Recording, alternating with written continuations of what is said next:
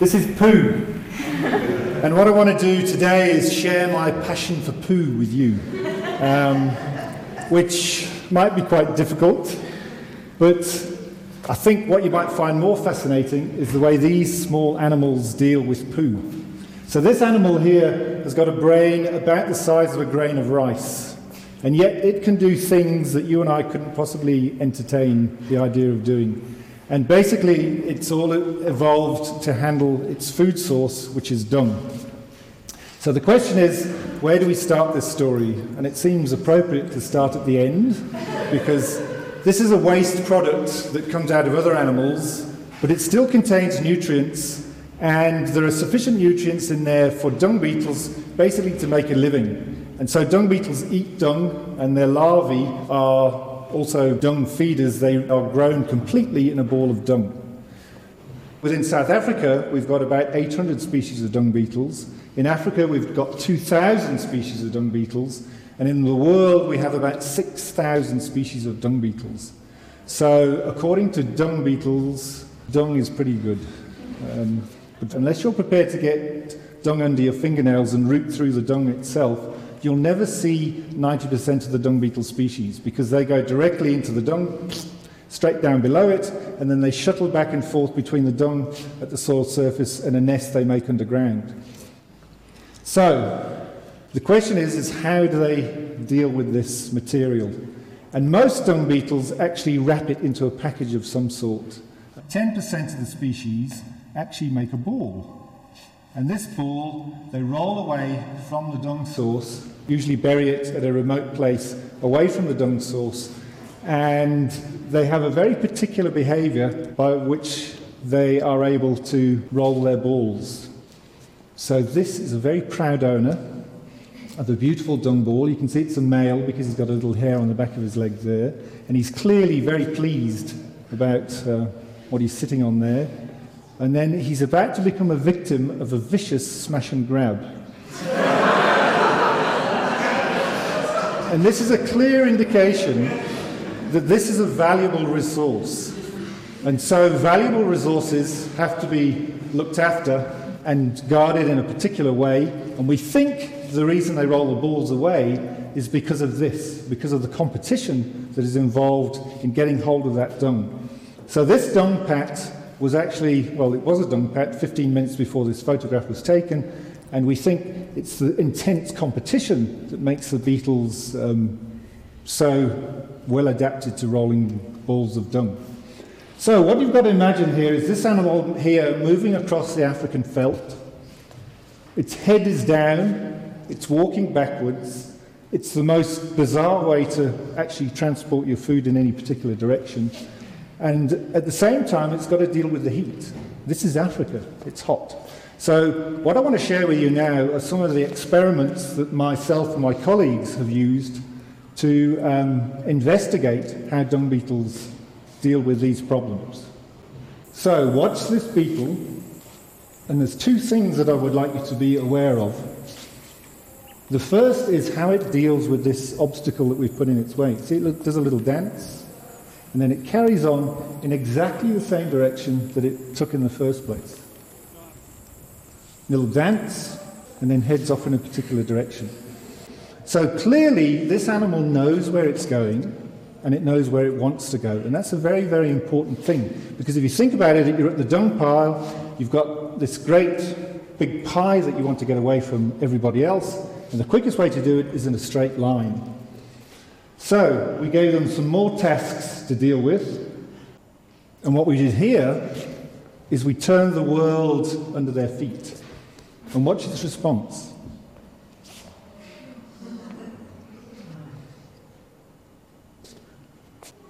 So this animal has actually had the whole world turn under its feet. It's turned by 90 degrees, but it doesn't flinch. It knows exactly where it wants to go, and it heads off in that particular direction. So our next question then was, how are they doing this? What are they doing? And there was a cue that was available to us, was that every now and then they climb on top of the ball and they take a look at the world around them.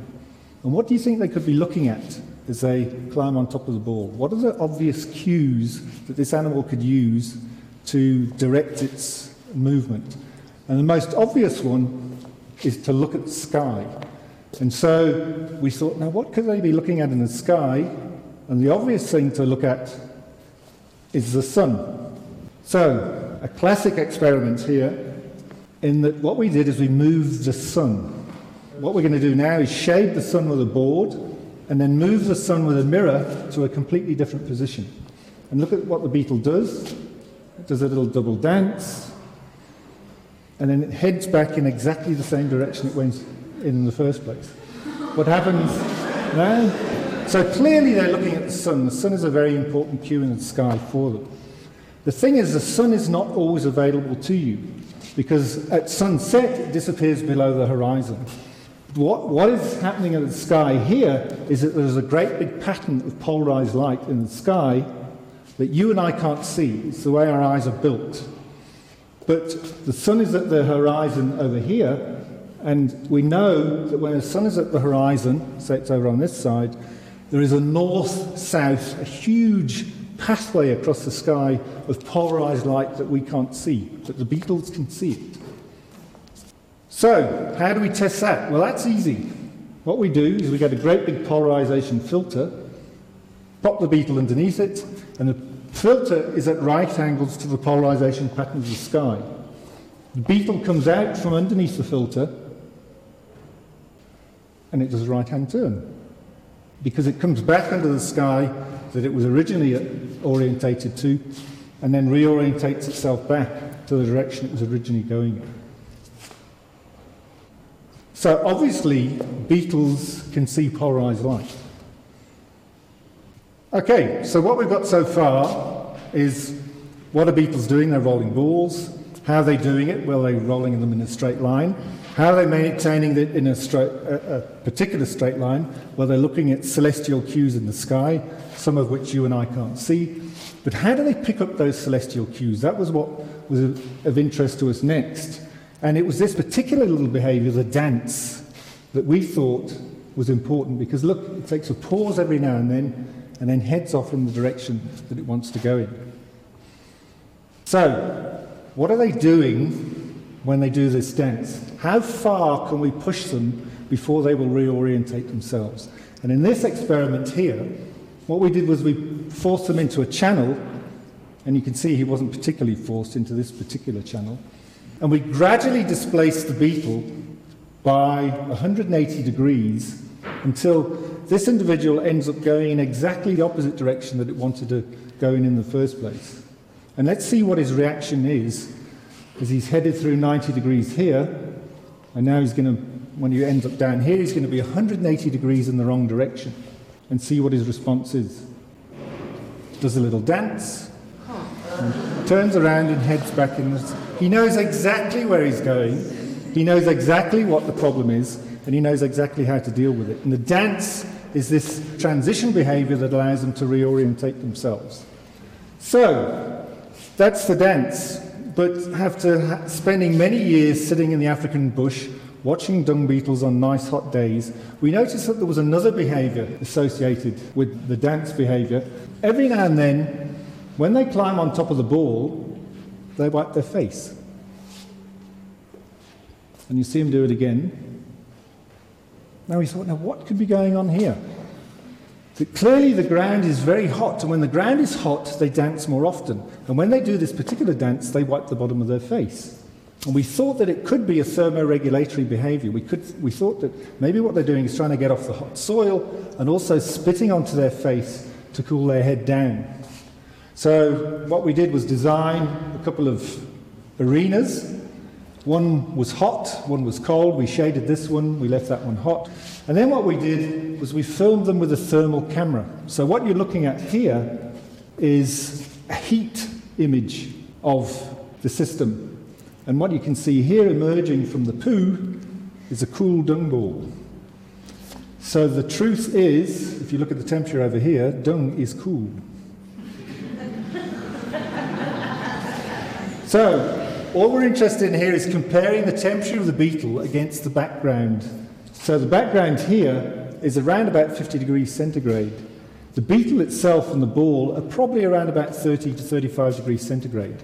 So this is a great big ball of ice cream that this beetle is now transporting across the hot felt. It isn't climbing, it isn't dancing, because its body temperature is actually relatively low. It's about the same as yours and mine. And what's of interest here is that little brain is quite cool.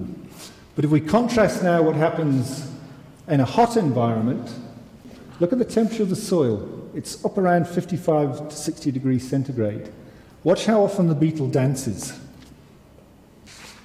And look at its front legs. They're roaringly hot. So the ball leaves a little thermal shadow, and the beetle climbs on top of the ball and wipes its face. And all the time it's trying to cool itself down, we think, and avoid the hot sand that it's walking across. And what we did then was put little boots on these legs, because this was a way to test if the legs were involved in sensing the temperature of the soil. And if you look over here, with boots, they climb onto the ball far less often when they had no boots on. So we described these as cool boots. It was a dental compound that we used to make these boots. And we also cooled down the dung ball. So we were able to put the ball in the fridge, gave them a nice cool dung ball, and they climbed onto that ball far less often than when they had a hot ball. So this is called stilting. It's a thermal behavior that you and I do. If we cross the beach, we jump onto a towel, somebody else's towel, sorry, I jumped onto your towel, and then you scuttle across onto somebody else's towel, and in that way you don't burn your feet. And that's exactly what the beetles are doing here. However, there's one more story I'd like to share with you, and that's this particular species. It's from a genus called Pachysoma. There are 13 species in the genus, and they have a particular behavior that I think you will find interesting. This is a dung beetle. Watch what he's doing. Can you spot the difference? They don't normally go this slowly, it's a slow motion. But it's walking forwards, and it's actually taking a pellet of dry dung with it. This is a different species in the same genus, but exactly the same foraging behavior.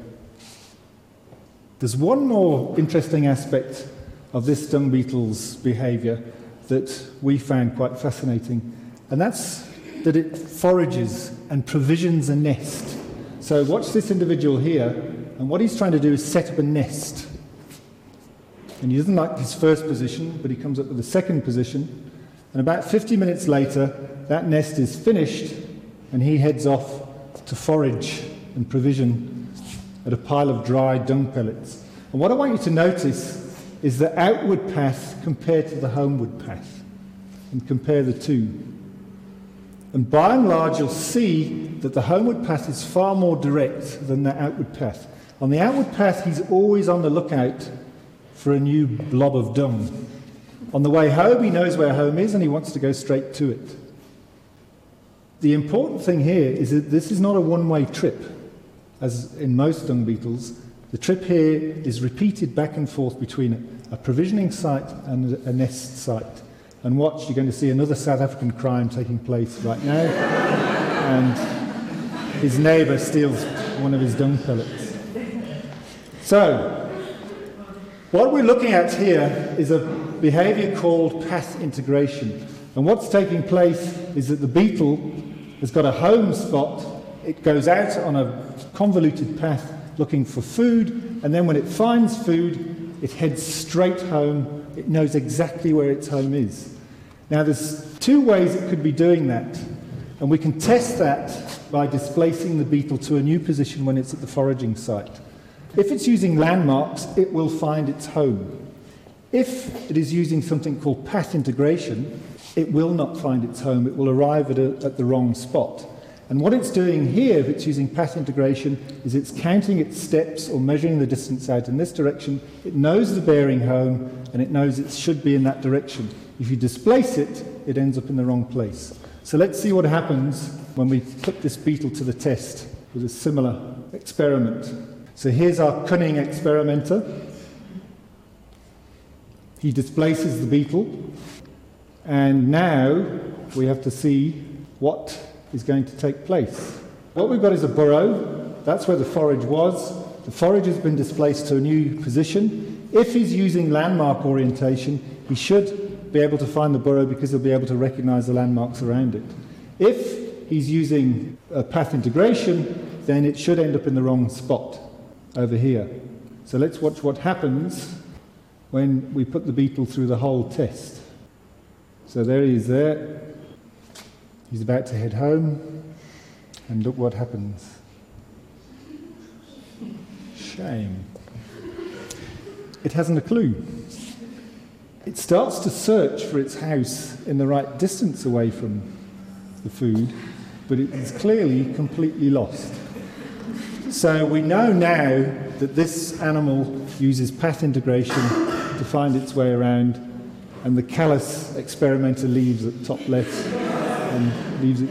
So what we're looking at here are a group of animals that use a compass, and they use the sun as a compass to find their way around, and they have some sort of system for measuring that distance. And we know that these species here actually count the steps. That's what they use as an odometer, a step counting system to find their way back home. We don't know yet what dung beetles use. So what have we learned from these animals with a brain that's the size of a grain of rice? Well, we know that they can roll balls in a straight line using celestial cues. We know that the dance behavior is an orientation behavior. It's also a thermoregulation behavior. And we also know that they use a path integration system for finding their way home. So for a small animal dealing with a fairly revolting substance, we can actually learn an awful lot from these things doing behaviors that you and I couldn't possibly do. Thank you.